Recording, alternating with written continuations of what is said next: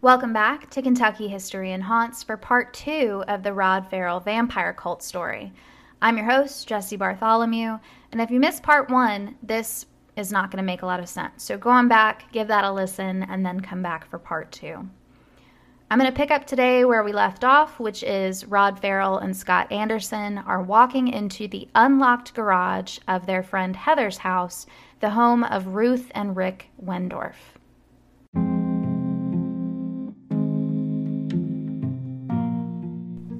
While in the garage, Rod grabbed a crowbar. Then they went inside. Rick was asleep on the couch. They snuck through the house quietly and cut the phone lines. As they walked past Rick Wendorf to get to the back bedrooms, he woke up, and immediately Rod beat him with the crowbar they'd picked up in the garage. He was worried that even after beating him savagely, he might wake back up, so he proceeded to stab Rick through the chest with it. He then combed through Rick Wendorf's wallet and searched his pockets for the keys to the family's Ford Explorer. Once he was finished with Rick, he found Ruth in the kitchen, fresh out of the shower, wrapped in her bathrobe, and holding a cup of hot coffee. When Ruth realized what was going on, she threw her coffee in Rod's face, which infuriated him. He lunged at her, and she scratched his face with her nails. After that, though, he quickly took control of the situation and beat her to death.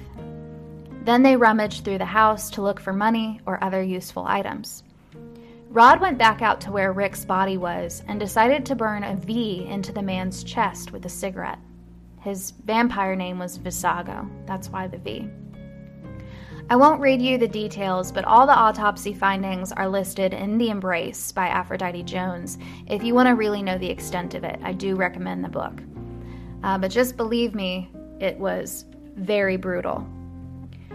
When Rod was finished, he rinsed off the crowbar, grabbed a big garbage bag, hopped in the Wendorf's Explorer, and took off with Scott in tow. They pulled over to burn their shirts in the woods, then they stopped at a gas station, shirtless, to clean up. Over an hour after the murders, Heather's sister Jennifer arrived home and noticed the Explorer was gone. She was out past curfew again, so she was trying to sneak into the house without anyone noticing. She got all the way back to her bedroom and tried to call her boyfriend, but found the line was cut. She figured it was just Heather acting up so she then hit, headed for the kitchen. She found her mother's body in the kitchen, and then her father in the next room. She called her boyfriend in a panic from her cell phone, then hung up and frantically dialed 911. She then ran into her sister's room to wait for first responders. It had occurred to Jennifer that the killer could still be in the home, so terrified, she stayed on the phone with the dispatcher until the paramedics arrived and at this moment, she had no idea where her sister Heather was. When Heather saw the Explorer pulling up to the Buick that she, Charity, and Dana were in, she was confused. She thought it was her parents at first, then realized it was the boys in the front seat, shirtless. The Explorer took off, driving quickly, and so the girls followed. Heather wanted Charity to get Rod's attention so he'd pull over and they could ask what had happened and why Janine wasn't with them, but they couldn't get them to stop. Until they were far away from Eustis. Then they both pulled over and Charity went to speak with Rod. She came back a few minutes later and explained to Heather that Rod had done something she couldn't explain and that Heather needed to stop asking questions. While they were talking, Scott and Rod had switched the plate on the Explorer from a Florida plate to a Kentucky plate. Heather was concerned at this point, and she really didn't want to leave without Janine. Heather's what, 16 years old? She's in a car with two girls she's never met before today, following two teenage boys in her parents' stolen car without the friend they said they'd pick up, and no one will tell her anything. Oh, and they all think they're vampires. Meanwhile, Janine LeClaire's mother, Suzanne, found Janine standing outside in the middle of the night, confused, waiting for her friend Heather to show up with friends and whisk her away. Once Janine told her mother the whole plan, or at least the watered down version, Suzanne tried desperately to get the Wendorfs on the phone, but obviously with no luck. The lines were down.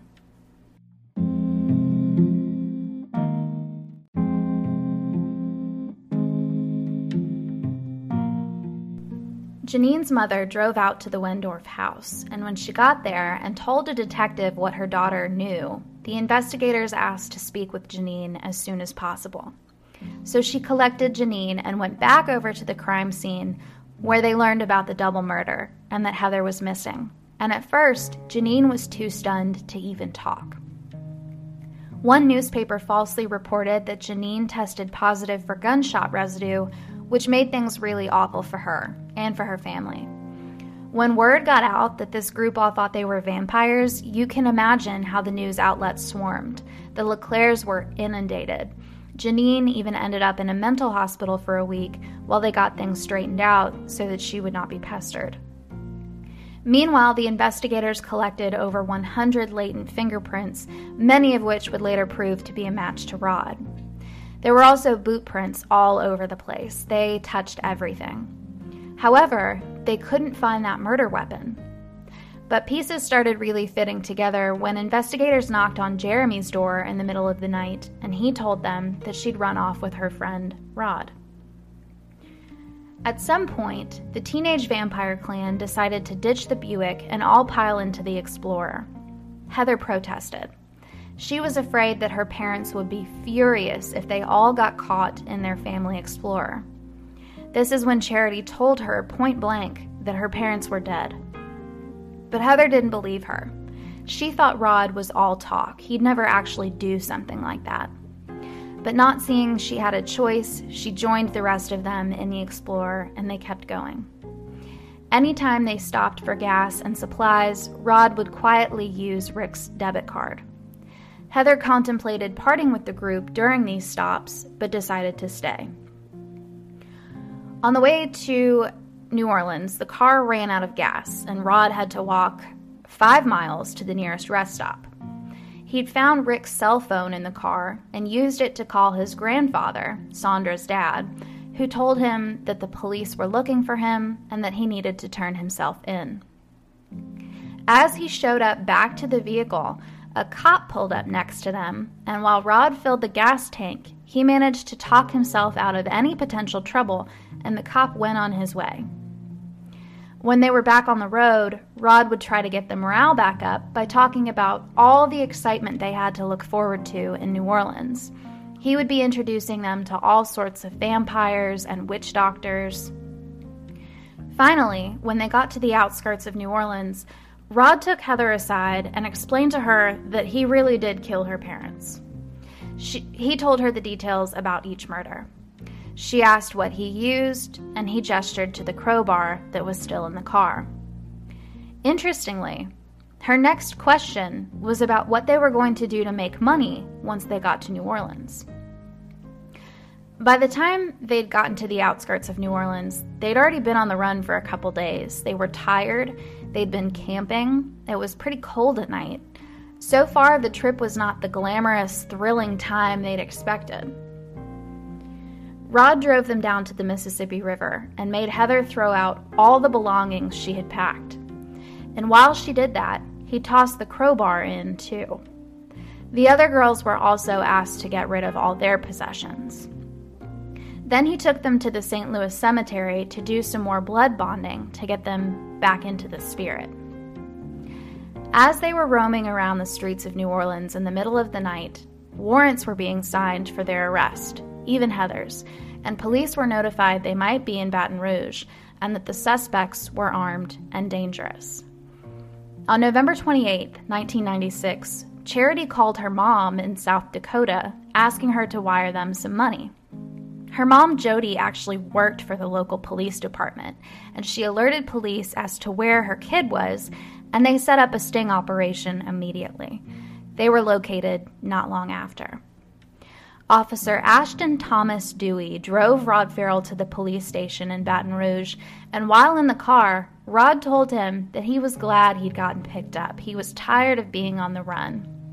He said he'd tell them everything he knew, he just needed to see his pregnant girlfriend. Once they got him to the interview, he agreed to a full confession in exchange for a chance to see Charity. Look, Bumble knows you're exhausted by dating.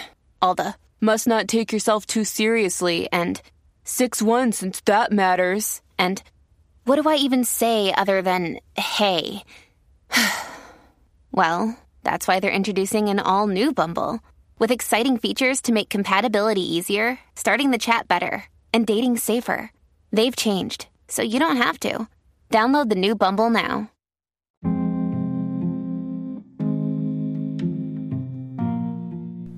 And he did give a full confession. He was smug, proud, arrogant. He waived his right to an attorney and to have his parents present.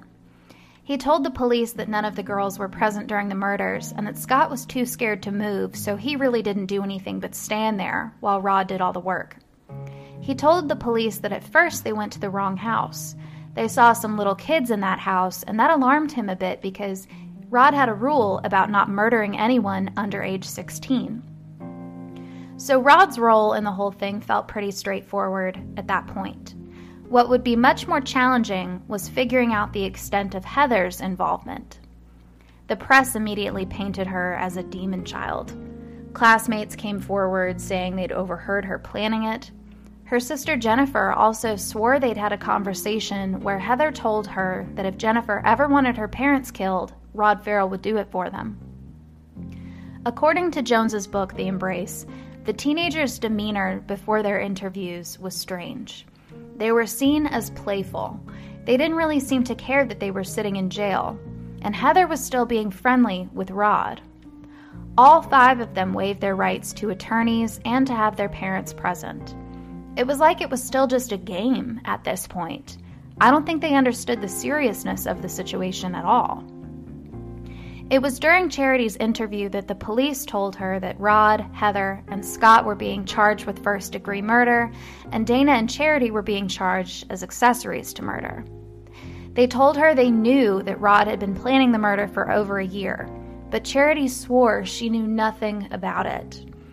At this point, the police still weren't even convinced that all five of them hadn't been present for the murders. Dana was the quiet one of the group, but she was also 19 years old, a legal adult, and so when it was time for her to talk, she cooperated. But she too assured police that she did not know that murder was part of the plan when she and Charity agreed to go on the trip to Florida. Now, here's something worth noting. During his second interview with police, Rod was curious as to whether a 16 year old could receive the death penalty. I bring this up because it's an interesting question coming from someone who believed they're immortal. He also told them he felt like his childhood was taken from him at five years old. Again, we'll talk about this a little later in the episode. In the meantime, investigators searched Saunders' apartment in Murray and found that map of the Wendorf's house that Janine had sent him, smeared with blood.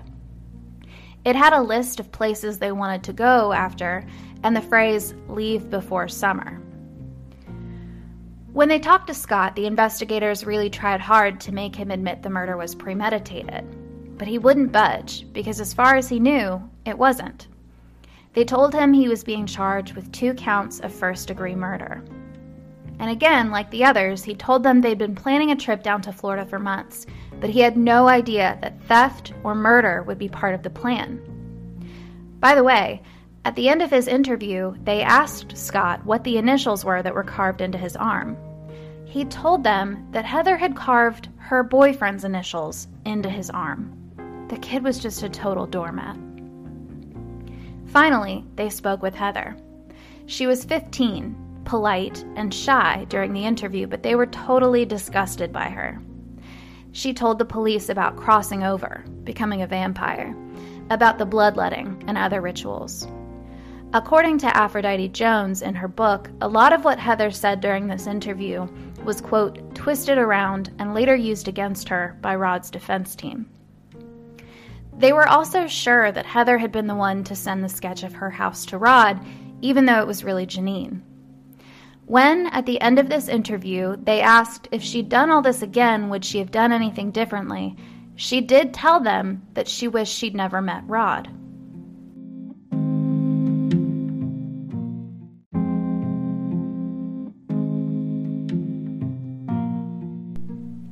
The group would be prosecuted in Florida by Special Prosecutor Brad King. Rod's defense team was led by public defender Candace Hawthorne.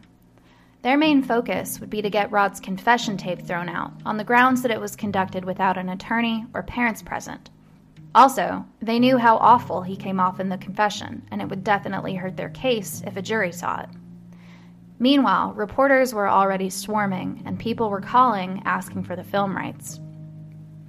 Right after he was indicted by a grand jury, Rod called the Orlando Sentinel, thinking it would be a good idea to tell them it was Jaden and a rival vampire clan who committed the murders. He said he was framed.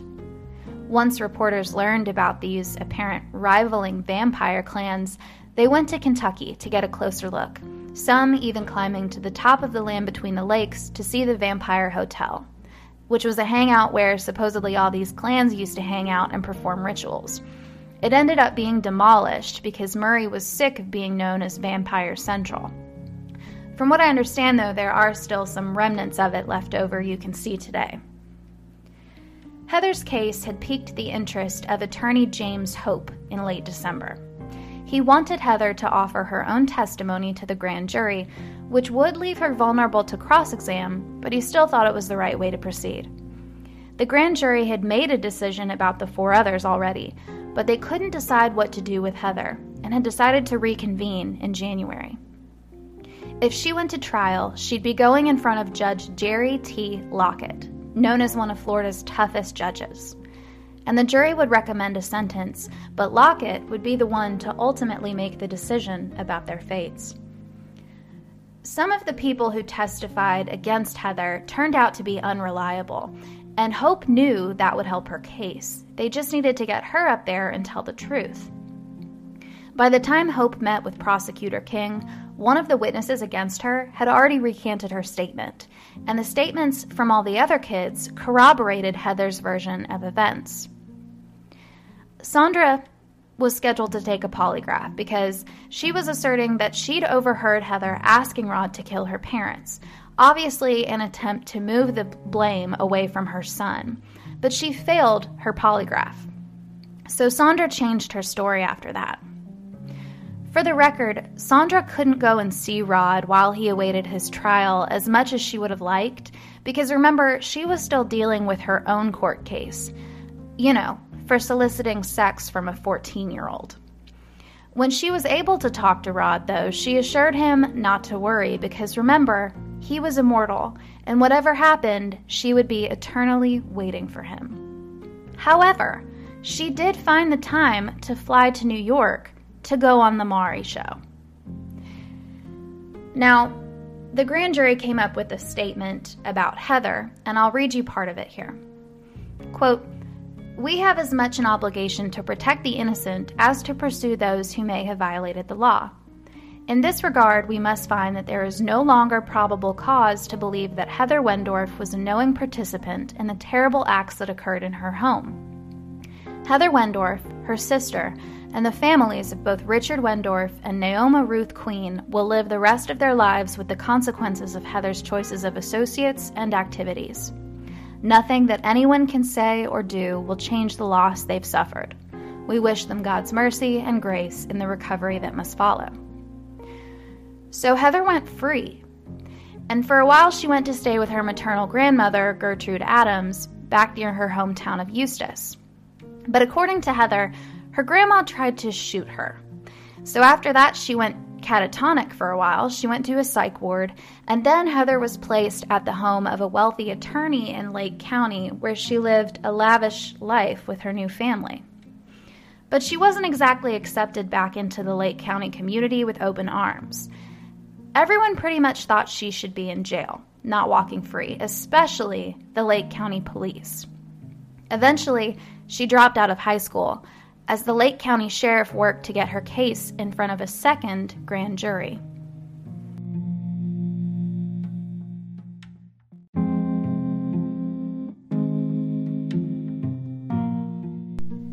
This next part is interesting, and I always like to go into it a little bit. It's Rod's psych evaluation.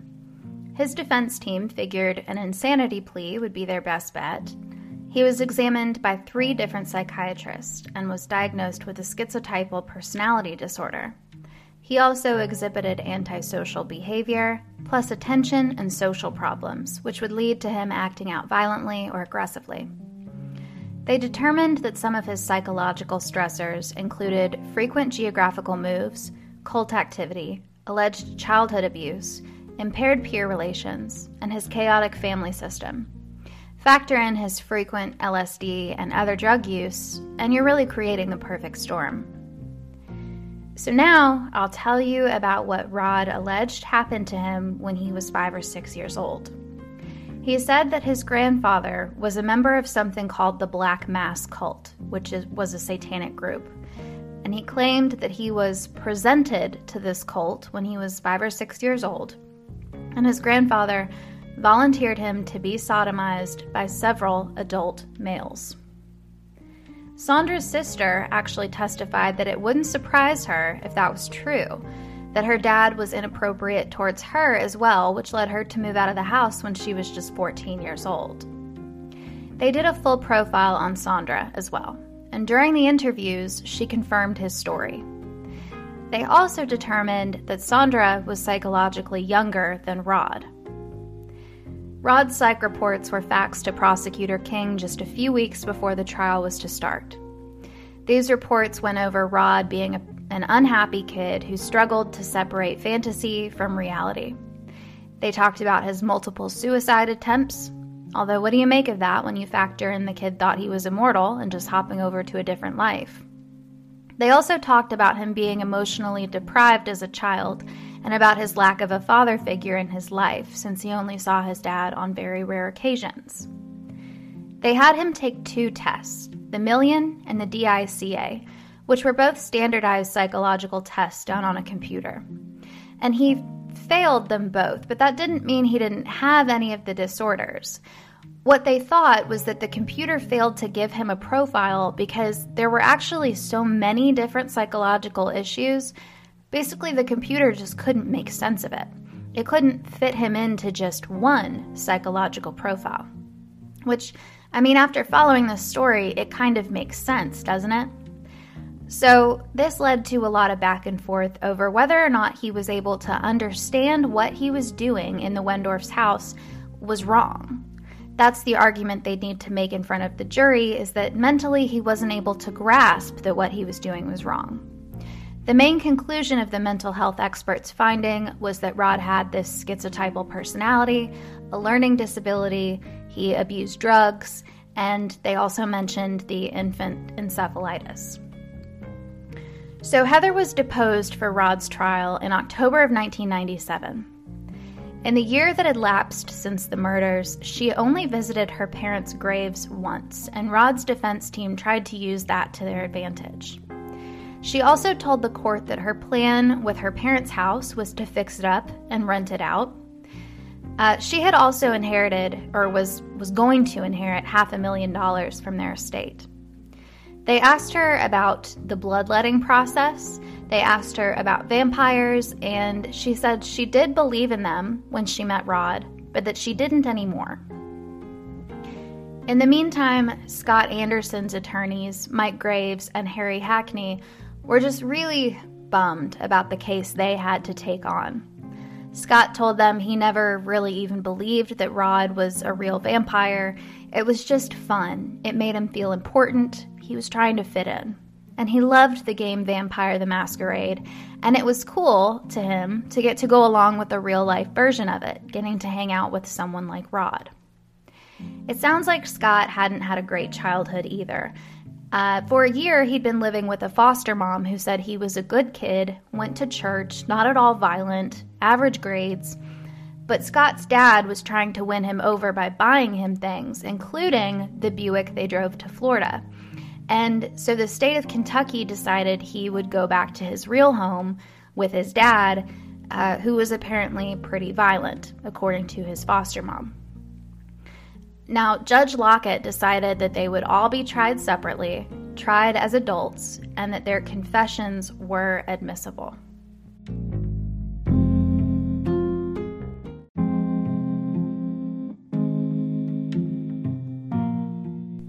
Rod's trial started on February 5th, 1998. Everyone eagerly piled into the courtroom, and just as things were about to get rolling, the defense team approached the bench to tell the judge that Rod wanted to change his plea. Rod thought it would save him from the death penalty to plead guilty. He was waiving his right to a trial and was escorted right back out of the courtroom. On the way out of the room that day, Sandra told reporters, quote, "We live forever." So after years of telling everyone that Rod was immortal, he was now desperately trying to avoid the death penalty. Now, the prosecutor still had to present all the evidence for a week so the jury could give the judge a sentencing recommendation. And the Rod on the confession tape was very different than the quiet Rod they'd seen momentarily in court. Remember, during the, the confession, Rod was smug, proud of himself, excited about his crime. When Rod's friend from Kentucky, Jaden, took the stand, he showed everyone a Valentine card with a love note inside from Sandra. Sandra believed that when Rod was found innocent, the three of them would live together and be a little vampire family.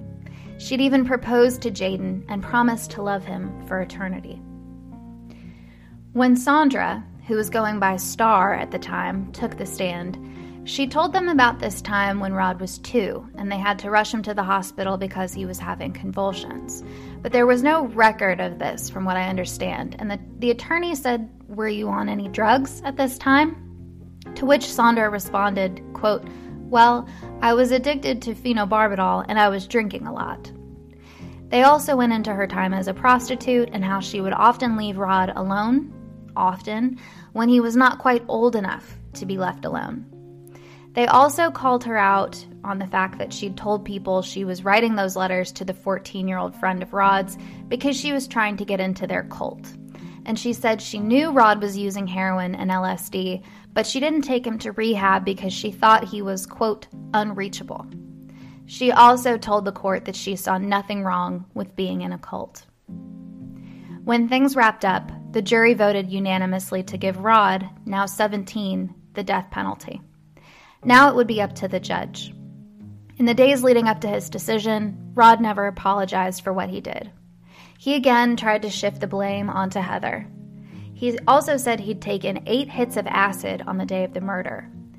And he maintained that he was a vampire, but that he was never in a cult. On February 27, 1998, Judge Lockett sentenced Rod Ferrell to death. He would be the youngest of the 350 death row inmates in the state of Florida awaiting their executions. Later, he said he had no regrets, that he was destined to kill, and if it hadn't been the Wendorfs, it just would have been someone else. In the meantime, all sorts of media outlets were desperate to get an interview with Heather, but she pretty much stayed in hiding, probably because Judge Lockett was still urging Prosecutor King to reopen her case. And on December 8, 1998, the newspapers reported that there would, in fact, be a second grand jury looking at Heather's case. Earlier in 1998, on April Fool's Day, Scott Anderson withdrew his not guilty plea to avoid the death penalty and instead faced life without parole. His plea bargain would mean no chance of parole. Dana Cooper changed her plea to guilty just day before her jury was selected after a change in venue was approved she would serve a 17 and a half year sentence.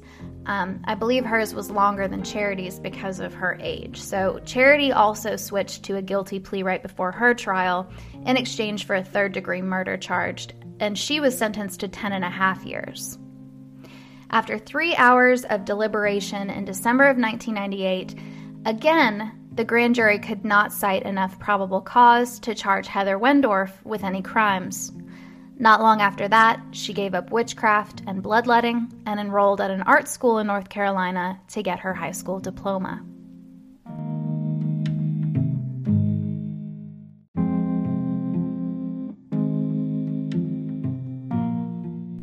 In 2016, the U.S. Supreme Court decided that those convicted of crimes under age 18 can only receive a max term of 40 years, and that those previously sentenced to life are entitled to new trials. Scott Anderson was resentenced and is scheduled to be out when he's 51 years old. As of 2020, Scott would be eligible for parole in 2031. When the Wendorf family heard about this, they said they really didn't care. Rod was the one they were concerned with. He was the one who showed no remorse. Back in 2000, the Florida Supreme Court reduced Rod's sentence to life in prison, and I wonder if anyone caught the irony of that being the year that he told all his followers the world was going to end. He told reporters he expected his sentence to be commuted or to get out with time served, and that he had a woman, a job, and pets waiting for him on the outside. Here's another quote about Rod once he learned he had an opportunity to get out of prison. This is from the Destin log. Quote, Ferrell made a tearful apology last week to the families of murder victims Richard Wendorf and Ruth Queen. He said their 15 year old daughter, Heather Wendorf, tricked him into believing that she was being sexually abused by her father. Heather was not present during the hearings. An Orlando Sentinel article from April of 2020 reported the circuit court judge decided to uphold Rod Ferrell's life sentence. The decision noted that 40 year old Rod Ferrell was, quote, irreparably corrupt. It sounded like their decision was based on the fact that even though he was a good prisoner and didn't cause any trouble in jail, he still showed absolutely no remorse for what he did until he found out he had an opportunity to get out of prison. Um, some psychologists and lawyers really argued otherwise, but the court just wasn't buying it. Here's what Rod's mother, Sandra, said about his more recent resentencing. Quote, There's a lot of positives to look at, Gibson said. I know he wants to do really well, to be in the right location, to get on with his life. He doesn't want to hang around with the victims. I'm a lot like that as I've gotten older. I've learned that it is very important to live a decent life. You can really make a difference. Sandra Gibson says she's changed since the trial. She's not the mentally ill person they painted her as in court. She's trying to maintain a normal life with a new set of friends and a new business. Although, a neighborhood she tried to, move into started a petition to keep her from moving in. Charity was released from prison in March of 2006, and Dana was released in October of 2011. It's extremely difficult to find any information about them after that. If you want to learn more about this case, there are all kinds of TV shows, movies, and documentaries. You can also order a copy of The Embrace by Aphrodite Jones.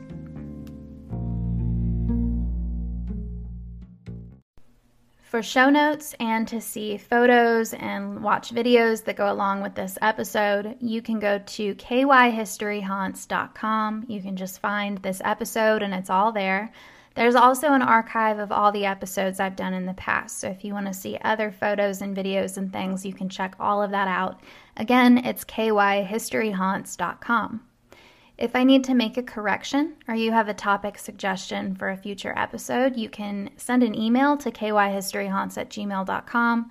I'm also on Facebook, Instagram, Twitter, and Pinterest. So you can message me on any of those platforms this case is a tough one, you know, because they were just kids, really. And, you know, to be frank, I think Sandra Gibson has a lot of blood on her hands. And I, you know, it's just really unfortunate. Um, I'm always looking at why people are the way they are. And I think Sandra played a huge part in all of this. So that's my hot take on the on the thing. Um, anyway, I hope you all enjoyed this two part series. I will definitely keep the true crime coming because I know you guys love that stuff. They always get the most listens. Um, so, thank you all so much for listening, and until next time.